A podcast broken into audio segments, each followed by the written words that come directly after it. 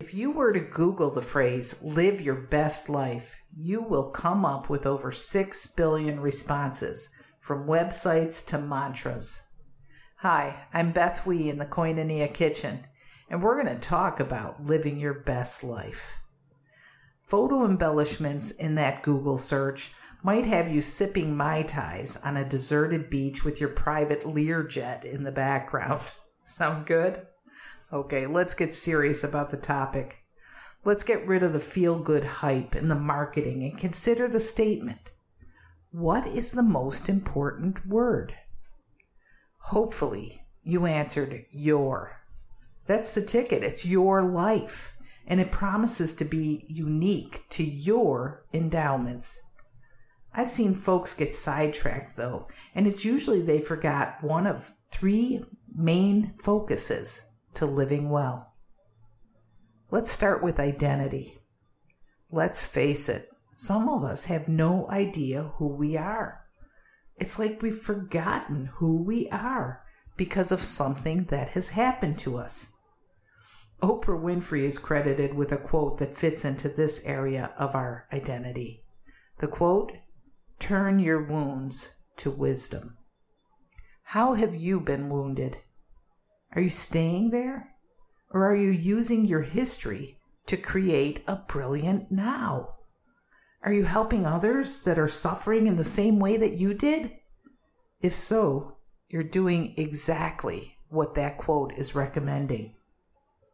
Sadly, some of us fall into the other role, the negative side, the victim side. Life was hard or bad. Life was full of drugs or alcohol or abuse or loneliness. I don't know. You fill in the blank. Every victim has a story, and they hold on to that story for dear life. Unfortunately, victims only allow a few other players to get into that story. They only let a few other kinds of people close. If you're important to a victim, you're usually a savior or a persecutor.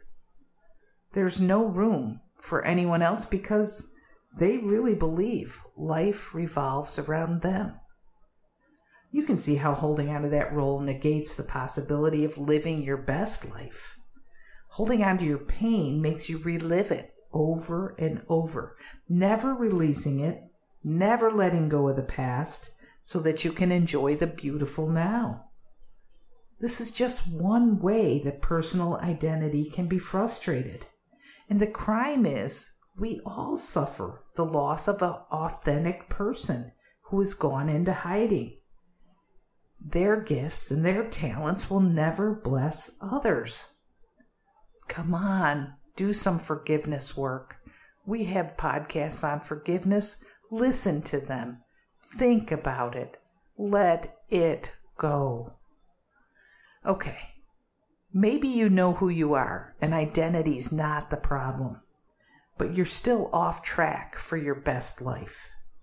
The next place folks often get lost is in the area of purpose. Often we describe our purpose by stating our roles. I'm a mother, I'm a wife, I'm a partner, a sister, a friend, a manager, a lawyer, a nurse, a waiter. You get the idea. Fill in your blank.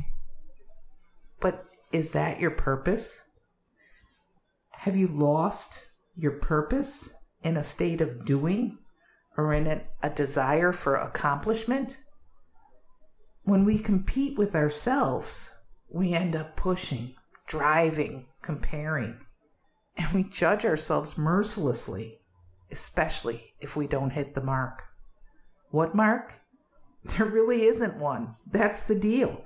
The only mark for which we aim is forged in ego, and it's designed to keep us so busy looking for it that we miss our life's purpose. We become a human doing instead of a human being. What if you declared that your purpose was to love others as you love yourself? Would that change the way you live? Purpose isn't an action, but it's the underlying tenet from which all of our actions will spring. Take time to consider what you hold most important. Many of us do the identity work and we're open to the idea of purpose, but we're still struggling, saying, this is my best life. I mean, what's the deal? So friend, if I'm talking to you, there is a third leg to this equation. To live your best life, you need to access great power. It's time to wake up.